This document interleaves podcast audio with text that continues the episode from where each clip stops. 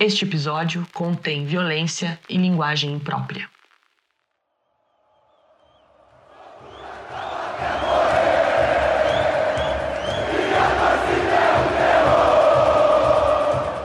A torcida do Atlético Paranaense não ajuda em nada o clube.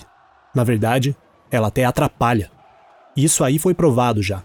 Durante a pandemia, por exemplo, o time jogou sem público e teve um desempenho melhor do que vinha tendo.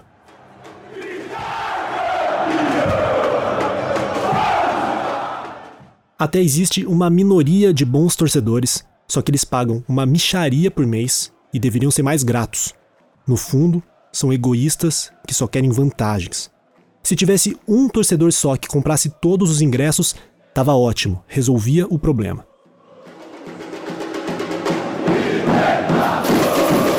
E os bons atleticanos, além de minoria, são omissos. Eles ficam quietinhos diante da torcida organizada, que é um bando de gangsters que só atrapalha e explora a marca do Atlético. Uns pulhas.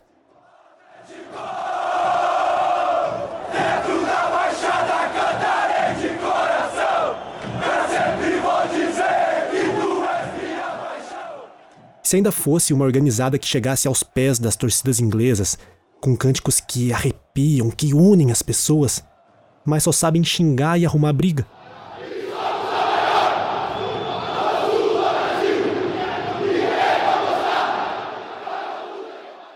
Tá, quem pensa tudo isso que eu falei não sou eu. É o presidente do próprio Clube Atlético Paranaense, o senhor Mário Celso Petralha.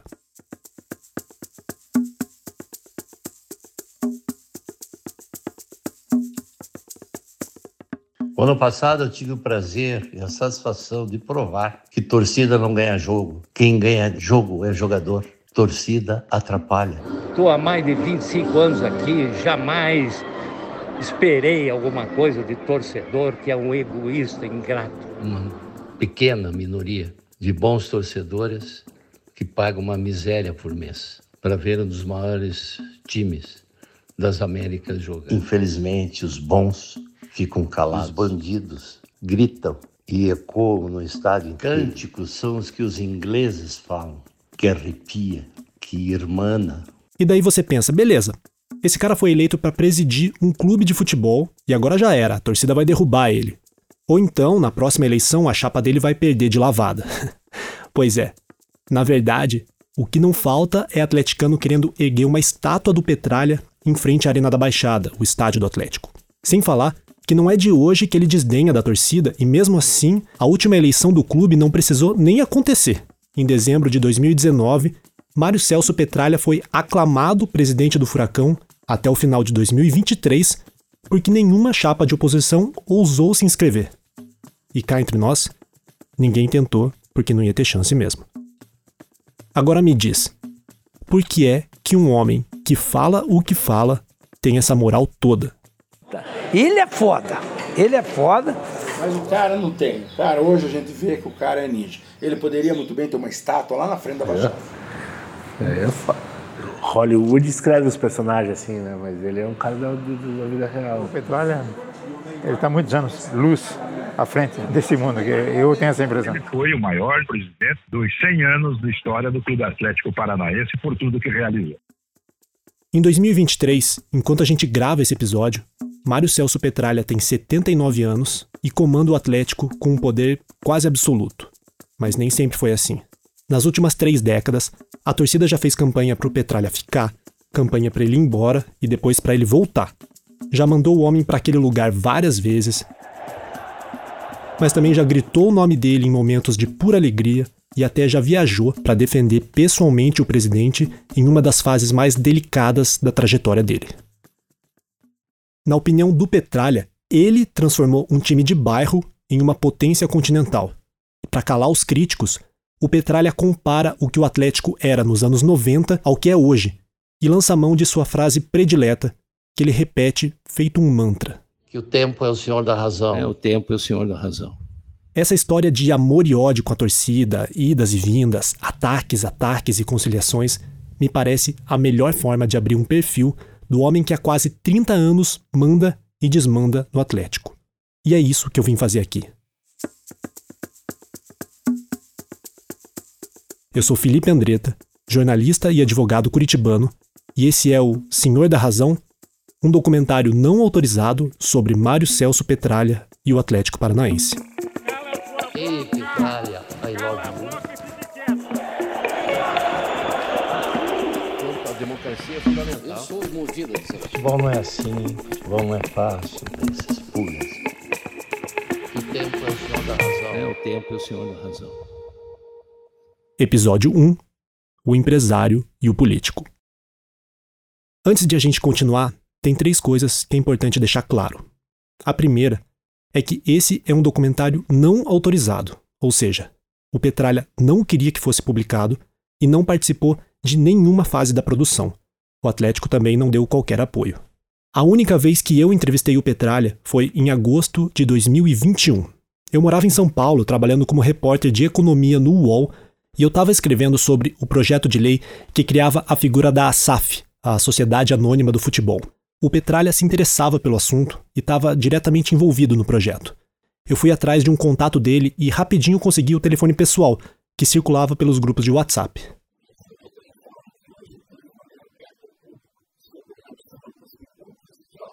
Mandei uma mensagem e ele respondeu na hora, se colocando à disposição, e a gente fez uma entrevista por telefone, bem tranquila. O Petralha não sabia, mas desde aquela época eu já vinha pesquisando a viabilidade de se fazer um documentário sobre ele.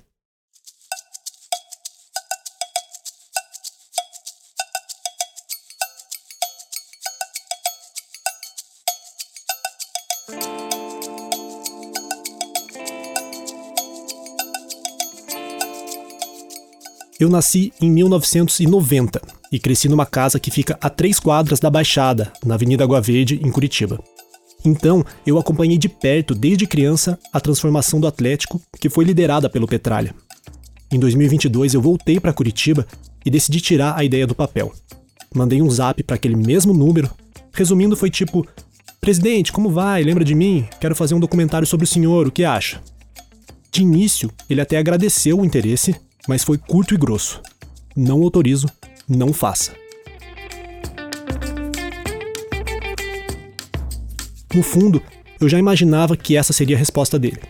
Daí eu tentei da forma mais educada possível dizer que um produto jornalístico sobre uma pessoa pública não precisa de autorização, que o documentário seria publicado mesmo sem a bênção dele e que eu sempre estaria disponível para ouvir a versão dele sobre os fatos. Nessa hora, ele engrossou um pouquinho, como você pode imaginar. E eu ainda tentei mais uma vez, em fevereiro de 2023, convencer o Petralha a me dar uma entrevista, ou pelo menos a responder algumas perguntas por escrito. Não rolou, e a última mensagem dele no meu WhatsApp é, abre aspas, não brinque com a minha imagem, exclamação. A gente sabe também que o Petralha enfrenta alguns problemas de saúde e que isso é um obstáculo a mais para a participação dele no documentário. Durante esse primeiro semestre de 2023, ele teve internado algumas vezes e precisou até se afastar das funções do clube. Independente da decisão do presidente de não colaborar, o que é um direito dele, eu torço de verdade pela recuperação do Petralha e espero que ele viva ainda muitos anos. De toda forma, fica registrado que toda vez que você ouvir a voz do Petralha aqui, é um áudio retirado de outro veículo. A gente vai citar a fonte durante o programa ou lá no final de cada episódio. Ou então é um áudio que o próprio Petralha gravou, mandou para alguém e viralizou. Nesses casos, são áudios famosos que circulam publicamente nas redes sociais e já viraram até meme. Raramente mando mensagens porque viraliza, deformam, deturpam, põe no grupo, em outros grupos, entende? Todo mundo faz questão de dizer que ouviu o Petralha, mas hoje vou abrir uma exceção.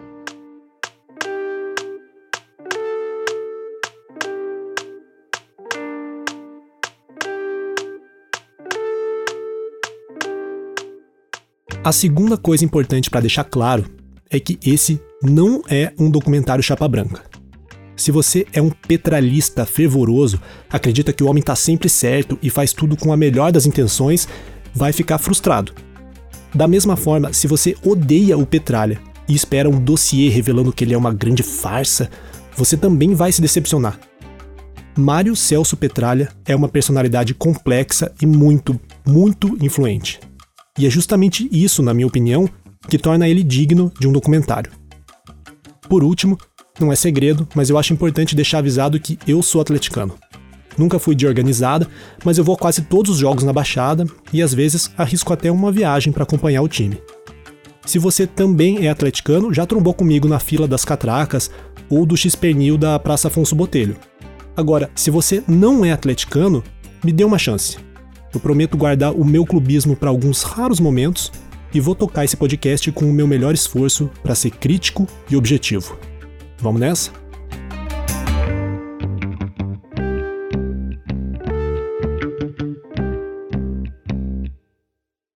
(1995). Guarde esse ano, 95. A história do Petralha no Atlético começa antes disso, no início da década de 70, assumindo algumas funções nos bastidores e depois como conselheiro e diretor do clube. Mas é 95 que marca o início da era Petralha.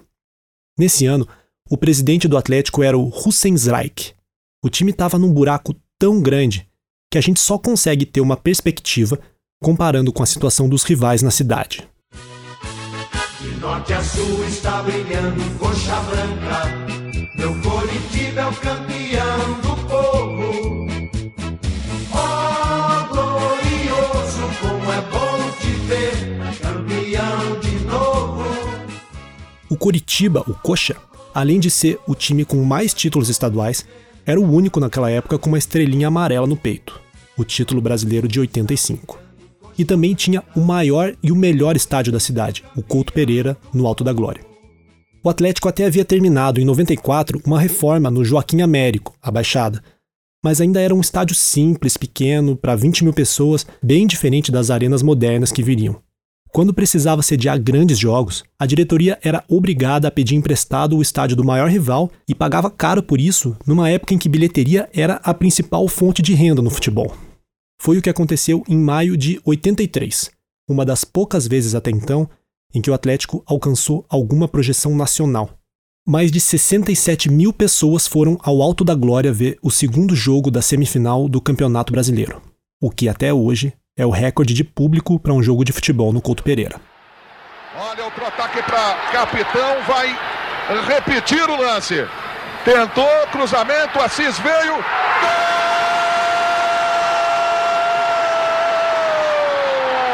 Do Atlético do Paraná. Washington. Washington é o nome dele. Número 9 na camisa para o delírio da torcida rubro-negra no Paraná. Atlético 2, Flamengo 0.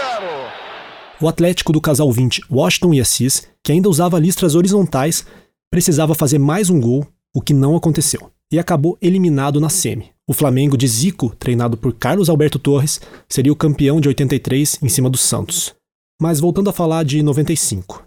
Ali, tanto o Coxa quanto o Atlético estavam na Série B e passavam por uma crise financeira braba, vendendo almoço para comprar a janta.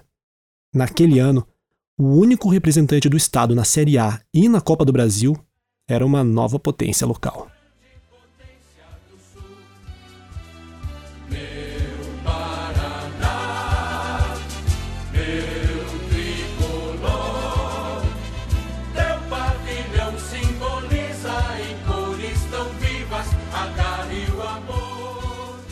O Paraná Clube nasceu de uma fusão entre o Colorado e o Pinheiros em 89. Então veja bem, era um recém-nascido, mas era bem nascido.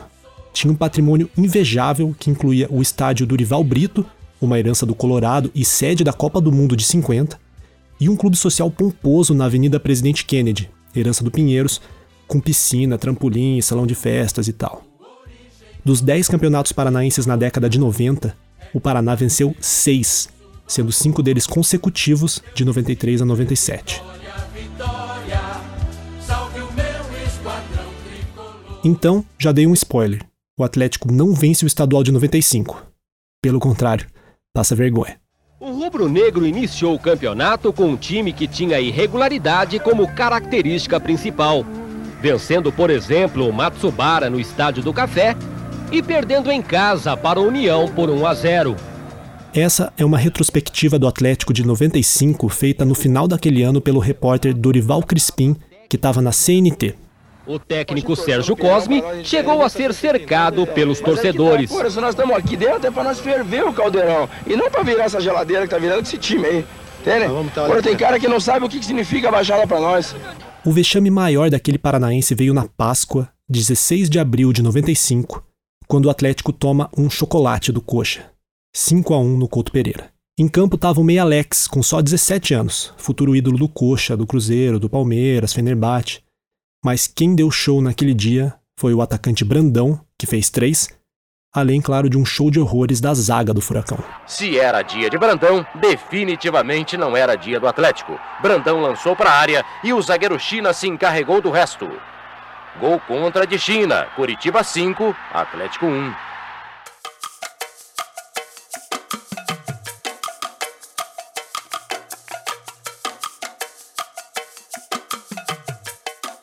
E esse papelão rubro-negro foi a deixa para que um empresário de 51 anos derrubasse o presidente Hussein Reich e assumisse o clube.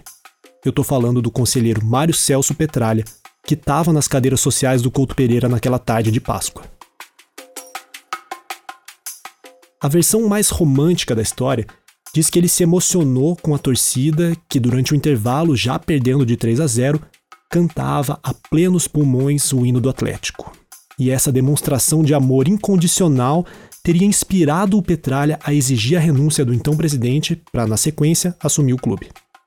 Verdade ou não, o fato é que o homem já articulava uma chapa de oposição para concorrer na eleição prevista para o final do ano. Só que o fiasco do time no clássico, os salários atrasados, o jejum de títulos, a revolta da torcida, tudo isso formou uma tempestade perfeita para uma virada de mesa que colocou Petralha no poder ainda no primeiro semestre. Para dirigir os destinos do rubro-negro foi formada uma comissão, presidida pelo conselheiro Mário Celso Petralha. Nós não nos conformamos mais com essa situação já há algum tempo, demos um grito de basta, de alerta já há quase um mês, que o Atlético não poderia continuar da forma que vem sendo administrado.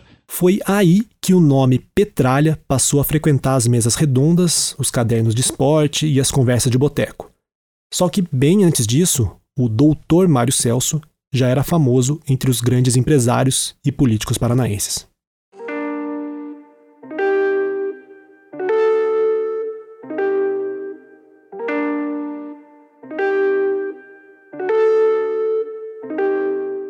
O Petralha é filho de uruguaios, o pai, José Benito, era torcedor do Penharol e a mãe, Maria, torcia para o Nacional. No nosso site, senhordarrazão.com.br, tem uma lista de materiais extras e referências de cada episódio. Lá você acha uma reportagem do Fernando Rudnick que apurou uns detalhes bem curiosos dessa história. A família Petralha deixou o Uruguai, passou por Pelotas, já no Rio Grande do Sul, e depois por Cruzeiro do Sul, onde nasceu o menino Mário Celso em 11 de fevereiro de 44. As pessoas não lembram que o senhor é gaúcho. O senhor é gaúcho. Sou, sou gaúcho, mas por adoção sou paranaense. Ah. mas senhor... Não tem muito registro do Petralha falando sobre a infância dele. Uma das poucas vezes em que ele se abriu sobre o tema foi ao repórter Osmar Antônio da Rádio Banda B em 2004. Infelizmente, eu não consegui o áudio, mas encontrei trechos da entrevista transcritos no site furacão.com. O Petralha veio para Curitiba ainda pequeno. A família era grande, ele era o oitavo de dez filhos. E não tinha muita grana não, hein? O menino Mário Celso estudava no Colégio Estadual do Paraná, uma centenária instituição ao lado do passeio público. E ele reprovou a primeira e a segunda série do segundo grau, que seria hoje o ensino médio, e tomou uma dura do seu José Benito. Quem não quer estudar tem que trabalhar. A mãe, Dona Maria, ajudou o filhote a procurar trabalho. O primeiro emprego foi como office boy. Ele trabalhava de dia e retomou os estudos à noite, dessa vez no Instituto de Educação, na esquina da Emiliano Perneta com a Voluntários da Pátria, perto da Praça Zacarias, no centro. E a gente já vai entender por que o instituto é importante nessa história mas o jovem Mário Celso queria disputar vagas melhores nas empresas e, pensando nisso, fez um curso técnico de contabilidade no Colégio Bom Jesus. Depois, se formou na Faculdade de Direito de Curitiba, que agora faz parte da Unicuritiba. Embora até hoje tenha registro ativo como advogado, ele se destacava mesmo em outra função. Direto, o Mário sempre atuou na área financeira, porque ele é uma pessoa extremamente competente nessa área e foi por isso que ele foi convidado a uh, se filiar à empresa. Esse aí é Genaro Moretti, um simpático perito industrial de 81 anos que trabalhou por décadas com o Petralha. E nós tivemos, digamos assim, uma, uma empresa ainda pequena à época, é, todo mundo trabalha junto com todo mundo, é um trabalho de equipe total, né? E nós convivíamos uh, diuturnamente, praticamente. O seu Genaro é italiano, por isso ele carrega esse leve sotaque. E ele me contou que no começo dos anos 70, o Petralha trabalhava na Enco Engenharia e Comércio, empresa que seria uma das bases para a formação do poderoso grupo Inepar. Infraestrutura é o que move o crescimento. Tecnologia é o que transforma a realidade. Inepar, Infraestrutura e Inovação SA, uma organização brasileira consolidada no mercado mundial. A Inepar foi uma gigante. E eu digo foi porque nos últimos anos ela andou mal das pernas e passou por um processo de recuperação judicial. Mas entre os anos 80 e 90, foi um dos 15 maiores grupos empresariais do Brasil e tinha uma das ações mais valorizadas na bolsa. O grupo vendeu estruturas e serviços para obras de grande porte, Usinas como Itaipu, Belo Monte e a das Três Gargantas na China, refinarias, plataformas de petróleo, estrutura para gás natural, telecomunicações, enfim, só coisa que gira muita grana. E ainda lá nos anos 70, o Petralha alcançou o cargo de diretor financeiro, se tornou um dos acionistas majoritários e depois chegou à vice-presidência do grupo. Então, dá para ter uma ideia da fortuna que o Petralha construiu, principalmente a partir dos seus 30 e poucos anos. Nessas décadas de Inepar, o seu Genaro ocupou diversos cargos de direção e conviveu bastante com Petralha. Daí, quando a gente conversou por telefone, eu resolvi fazer essa pergunta aqui. Ele tinha essa relação passional com o Atlético, acompanhava os jogos, ia no Sim, estádio? Totalmente, totalmente, totalmente. Ele sempre foi apaixonado pelo time do Atlético.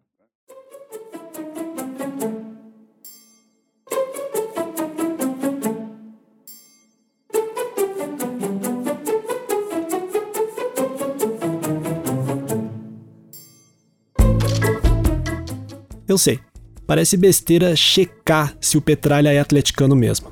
Só que essa polêmica circulou algumas vezes. Gente, tenham piedade! Não há dúvida nenhuma. Esses pulhas. O Petralha nunca é visto vestindo uma camisa do time. Sinceramente, não vi. Tenham paciência.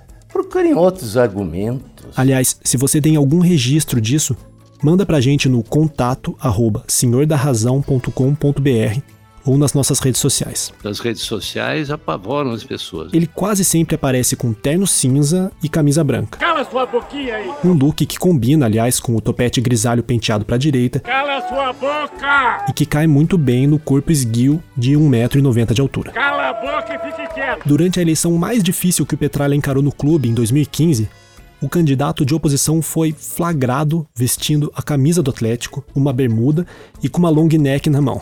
É gente como a gente. Vá procurar tua turma antes que eu perca a paciência.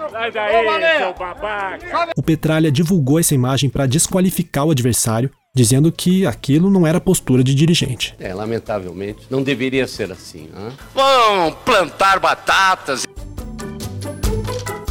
A relação dele com o Coxa também é curiosa. No entendimento do idiota. Em situações formais, o Petralha faz questão de ser respeitoso diz que torce pelo sucesso do co-irmão, porque isso fortalece o futebol paranaense. É isso. Mas às vezes ele não se controla e tira uma casquinha. Pode comentar também, torcedor Marcelo. O senhor é convidado do Esporte Show aí, pode. Não entendo de segunda divisão. Tá certo. Eu não tenho acompanhado. E aí a jogada, Pedro Quem cortou e bateu de canhota, botou no fundo, decretando 2 a 0 no Curitiba. Algumas pessoas me garantiram que, no particular, o Petralha seca o coxa. como qualquer torcedor que se preze faz com o maior rival. Quem pretende acreditar nas mentiras. Seu babaca, seu babaca! Uma dessas fontes me disse que recebeu mensagens em tempo real durante um jogo em que o Coxa se complicou na Série B de 2018 e não conseguiu o acesso. Fracassado? É isso. Fracassado? Eram mensagens do seu Mário Celso se divertindo com a tristeza alviverde. Vocês só ficam denegrindo a imagem das pessoas. Isso sem falar que o Petralha já foi sócio do Coxa.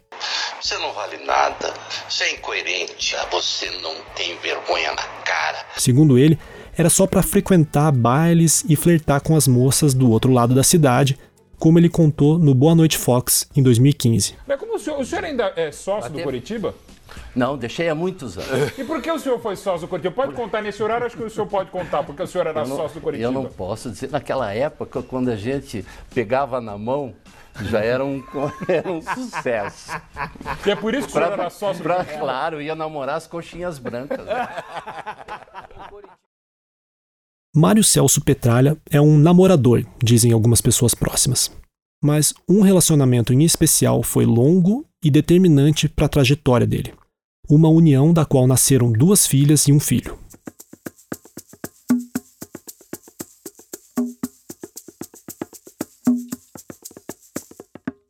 Lembra do Instituto de Educação, onde ele retomou os estudos no período noturno enquanto trabalhava de office boy?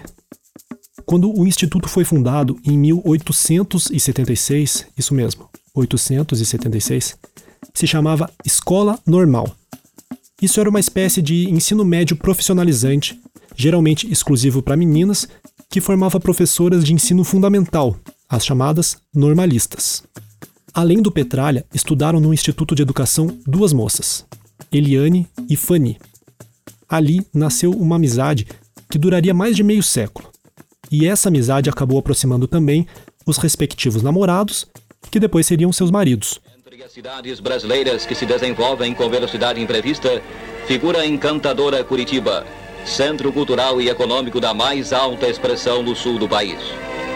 Por entre catedrais e edificações históricas, Curitiba se mostra hoje no vestuário de sua nova arquitetura urbana, de linhas modernas entre audácias e delicadezas, que traduzem a força criadora do homem, uma das mais pujantes áreas da terra brasileira.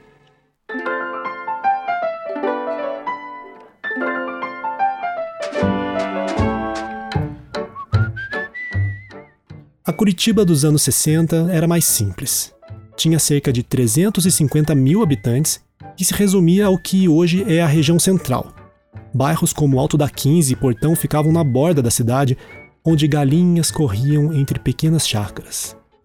Jovens apaixonados se encontravam nos cinemas da Boca Maldita, nas sorveterias, nos pedalinhos do passeio público e nos bailes de clubes sociais. E foi num baile à fantasia que Eliane apareceu com roupas orientais e ganhou o apelido que leva até hoje entre os mais íntimos: chinesa. E na Curitiba dos anos 60, os namoros eram breves, mas os casamentos duradouros. No dia 7 de janeiro de 67, a normalista Eliane Kainert, de 23 anos, casou-se com o contador Mário Celso Petralha, ainda mais novo, com apenas 22 aninhos. E quem passa a frequentar a casa da agora senhora Eliane Kainert Petralha é a melhor amiga Fanny e seu esposo, o engenheiro civil, arquiteto e urbanista Jaime Lerner.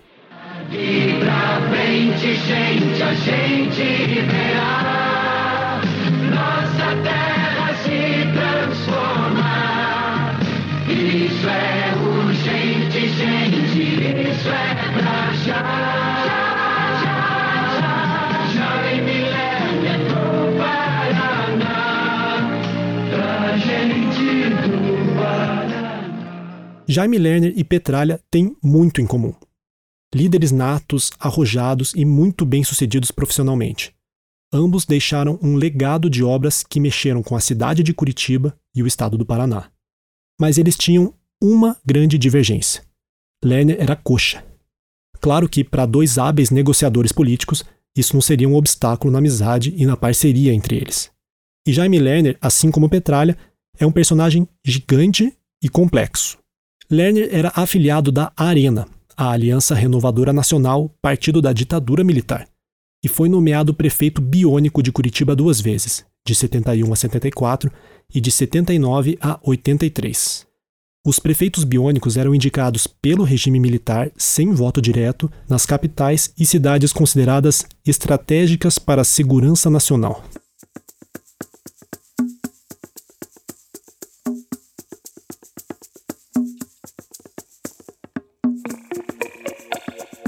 Essa apresentação inicial que eu fiz do Lerner talvez seja suficiente para que ele seja cancelado. Golpista, fascista, etc. Olha, não é tão simples. O Lerner é uma referência internacional de urbanismo e trouxe para Curitiba inovações que marcaram a época. Foi no primeiro mandato dele como prefeito que a Rua 15 de Novembro, a Rua das Flores, foi fechada para os carros, virando um calçadão para pedestres. O Lerner ainda foi pioneiro ao integrar vias expressas de ônibus que aqui em Curitiba a gente chama de canaletas, e que depois receberam as estações tubo, um símbolo da cidade, num modelo de transporte público que seria copiado mundo afora. Próxima parada, terminal Capão da Embuia. Desembarque por todas as portas. Você poderá fazer as seguintes conexões. E olha como a gente não pode ser tão afobado para taxar alguém de reaça ou comuna. Em 83, o Lerner se filiou ao PDT, um partido de centro-esquerda, e se aproximou de um dos ícones da luta pela abertura democrática, o ex-exilado político Leonel Brizola.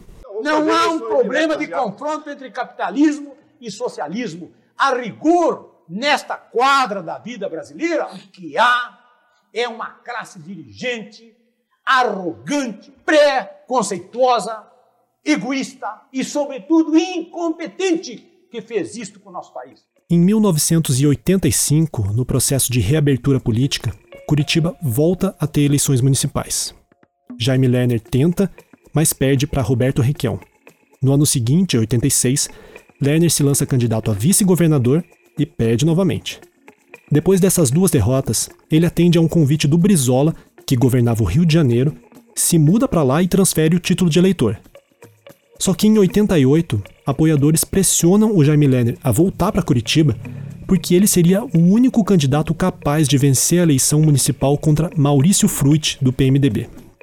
Lerner aceita o desafio, mas a transferência do título de eleitor de volta para Curitiba cria um impasse na justiça eleitoral.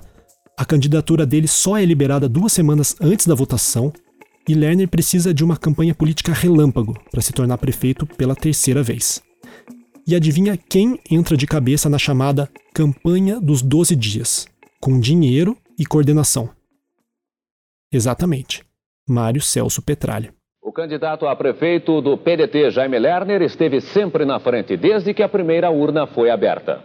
O candidato do PDT, Jaime Lerner, também ficou em casa o tempo todo e à tarde recebeu jornalistas, sempre procurando ser cuidadoso nas declarações. No meio da entrevista, foi apanhado de surpresa por amigos que chegaram fazendo festa e não se conteve. Eu tô louco alegre. Durante as entrevistas para esse documentário, mais de uma pessoa me falou que o Petralha se gaba de nunca ter perdido uma eleição. E quando ele diz isso, não está falando só de eleições internas do Atlético. Como que o senhor parou no futebol? Quem pergunta aqui é o Benjamin Bach, o Benja, mais uma vez no Boa Noite Fox. Uma questão política. Eu, no 2000, em 1994, fui coordenador da campanha do Jaime Lerner. Nós tínhamos um grupo empresarial que pretendíamos que ele fosse presidente da República. Né? O Paraná nunca teve um presidente, né? nem, nem vice. E daí eu coordenei a campanha, ele queria, um dos coordenadores, ele queria que eu fosse secretário disso, daquilo, aquilo outro. Eu não quis, nunca, não é minha vocação, a minha vocação é da iniciativa privada. A campanha de 94 foi mais um sucesso, e Jaime Lerner se elege para governador do Paraná. Ele seria reeleito ainda em 98, mas nunca chegaria à presidência do Brasil como queriam os empresários paranaenses. Jaime Lerner, infelizmente, faleceu em maio de 2021 dois anos depois da esposa Fanny. E não foi só em campanhas do Jaime Lerner que o Petralha se envolveu, não.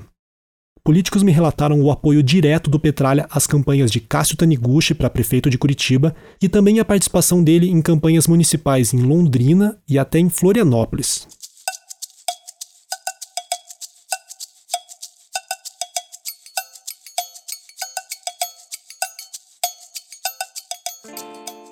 Isso tudo é importante para a gente entender como é que um homem dá um soco na mesa e assume a presidência do Atlético em 95 sem eleições. Afinal, por pior que fosse a situação do clube dentro e fora de campo, não é uma coisa normal. Só que o homem que pressionava o presidente Hussensreich também não era qualquer um. Em 95, Mário Celso Petralha representava a maior potência empresarial do Paraná, o Grupo Inepar, além de ser amigo íntimo e coordenador de campanha do governador. O Petralha era a encarnação do poder econômico e político do Estado. Acrescente a isso uma personalidade determinada, obstinada, implacável e pronto. Quando o homem resolveu assumir também o poder no Atlético, não dava para segurar. E ninguém segurou.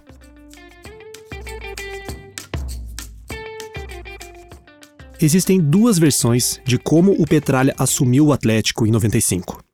A primeira é que o presidente Hussensreich entendeu o momento delicado do clube, viu que as coisas não iam bem e gentilmente cedeu o cargo para o Petralha, que já despontava como uma liderança entre os conselheiros.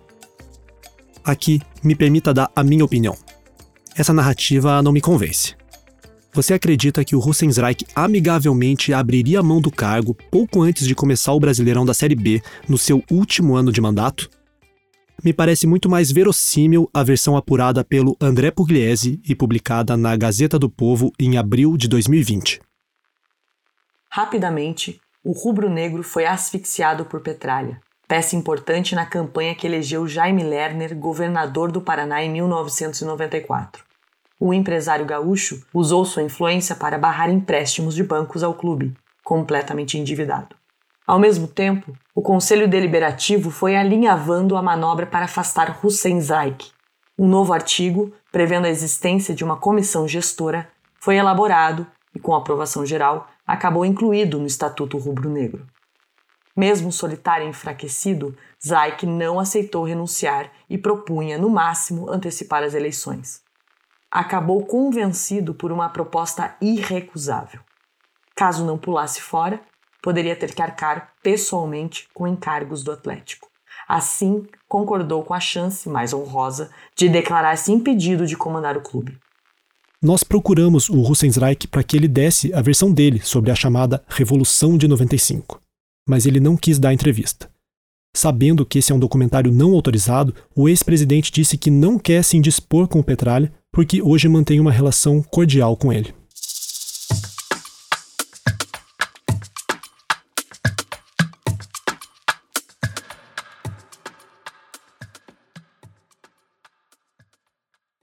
Torcida do Atlético mostrou toda a paixão e foi até Mojimirim para comemorar a vitória que garantiu a vaga na primeira divisão. A festa continuou na chegada do time no aeroporto em Curitiba e nas ruas da cidade. Na Baixada, o estádio do Atlético, ninguém segurou a emoção. No sorriso dos jogadores, no grito dos torcedores apaixonados, a mesma alegria. A festa foi merecida, a vaga foi para o time de melhor campanha. 18 vitórias, 5 empates, só duas derrotas.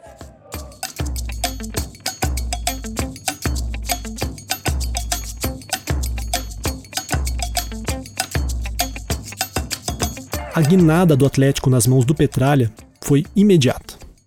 Ainda em 95, o time foi campeão da Série B, conquistando seu primeiro título nacional e voltando à primeira divisão. O Coxa terminou em segundo e também subiu.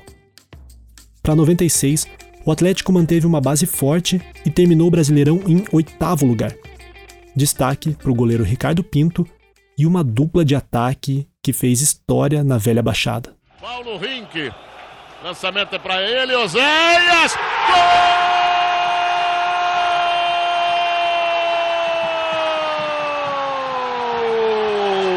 Oséias é do Atlético! Sandro. Ah, Sandro, olha o que ele arrumou. Olha o que ele arrumou. Condição legal, Paulo Rink pintou segundo, pintou, bateu, olha o gol. Gol!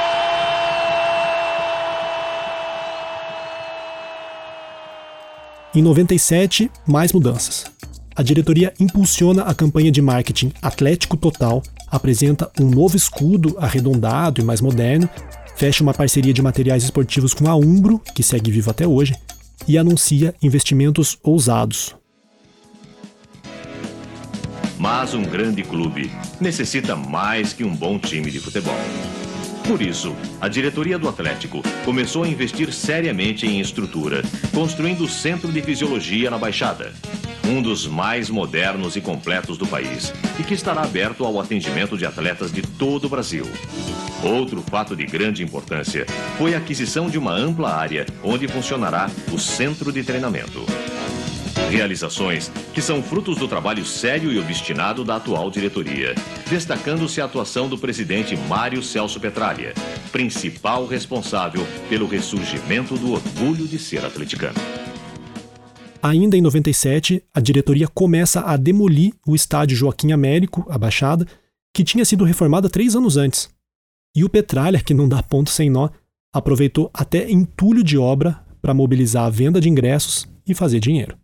O torcedor não vai ficar só com as imagens na lembrança. Está levando para casa um pedacinho do estádio. O brinde vem com o ingresso para os Jogos do Atlético, no estádio da Federação. E pelo jeito vai ser guardado como uma joia, uma relíquia. Desde pequenininho que a gente vem na Baixada, desde a época que era só de tijolo, as arquibancadas, eu vinha.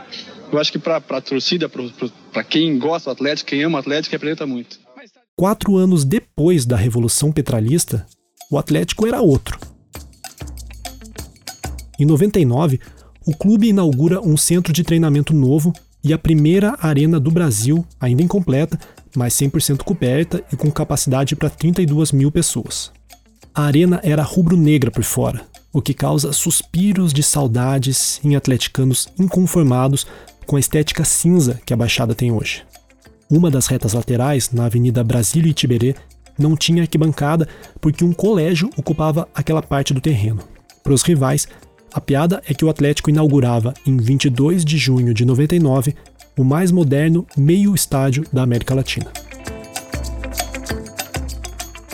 O jogo de inauguração foi 2 a 1 contra o Cerro Portenho do Paraguai, decidido com um golaço do lateral esquerdo Vanin de fora da área, na gaveta do gol da Coronel Dulcídio. O Paraguai progrediu bastante, né? Depois da passagem do Paulo César Carpegiani por lá. Olha o Vanin batendo pro gol!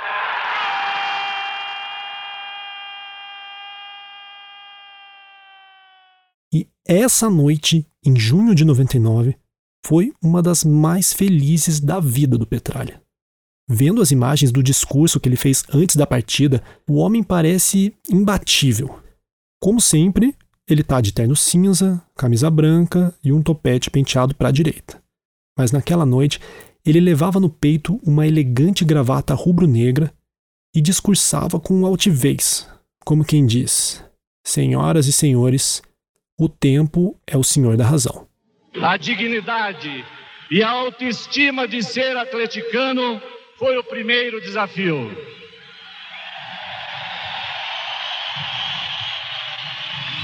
Investir pesado no patrimônio, construindo o mais bem equipado centro de treinamentos do Brasil, que estamos inaugurando no próximo sábado e esta monumental arena de multieventos foi o segundo passo. O terceiro momento começa agora. O Atlético está buscando seu futuro com uma parceria. E com isso, com o futebol empresa, estará pronto a nível internacional para trilhar mais um século de glória. Olha que loucura. 1999 e o Petralha já falava em clube empresa, uma discussão que só amadureceu no Brasil depois de 2020. E não bastasse todas as conquistas patrimoniais concretizadas em 99, o Atlético ainda encerra o ano classificado pela primeira vez para a Taça Libertadores da América. Bonita a história, né? Mas Andreta, como é que um clube à beira da falência, com salário atrasado, consegue construir um centro de treinamento e um estádio novo, ambos moderníssimos, em apenas quatro anos.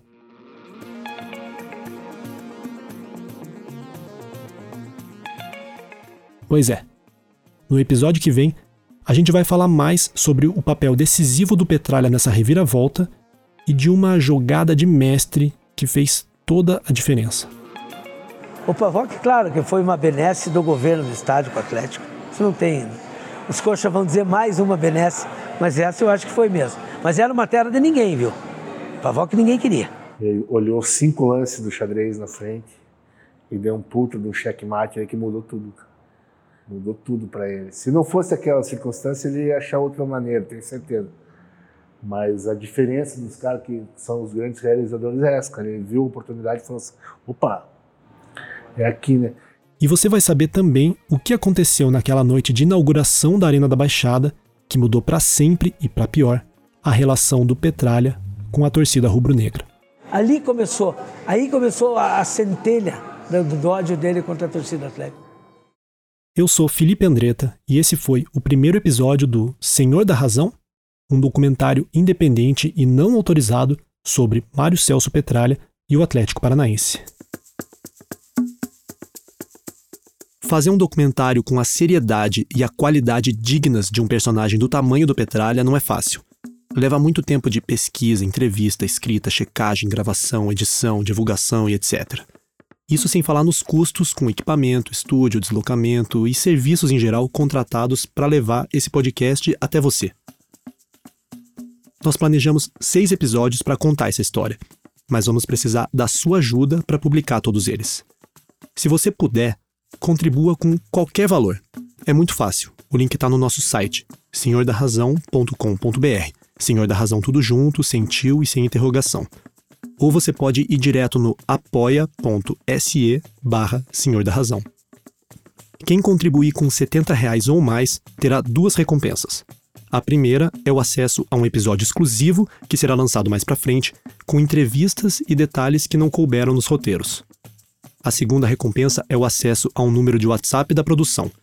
Lá você pode xingar o documentário, pode elogiar também, pode contar uma história relacionada ao Petralha, compartilhar alguma curiosidade, enfim, pode mandar o que você quiser. E se você autorizar, o seu comentário pode entrar em episódios extras que serão publicados durante a temporada. Dê uma força também seguindo o Senhor da Razão no seu tocador de podcast, no Instagram, Facebook, Twitter e TikTok. Assim você fica sabendo quando vier episódio novo e acompanha os debates sobre o perfil de Mário Celso Petralha. Se você foi citado e quer se manifestar, se identificou algum erro na nossa apuração ou quer falar conosco por qualquer outro motivo, por favor, mande um e-mail para contato@senhordarrazão.com.br. Esse documentário tem pesquisa, produção, entrevistas, locução, roteiro e edição sonora de Felipe Andretta. As locuções foram gravadas no estúdio da Anica Cultural, em Curitiba. A revisão e checagem são da atleticana Clara Vicente. A vinheta e as trilhas sonoras são do palmeirense Vinícius Antunes, com áudios da Soundstripe e da Artlist. O site e a identidade visual são do flamenguista Fabrício Vinhas. A assistência de produção é do atleticano André Carneiro. E a voz na leitura de documentos é da Andréia Porto, que não torce para ninguém.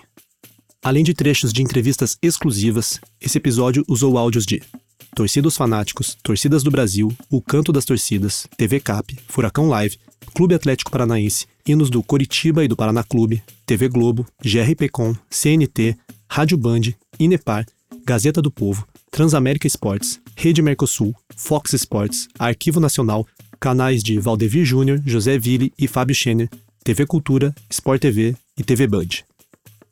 Até a próxima.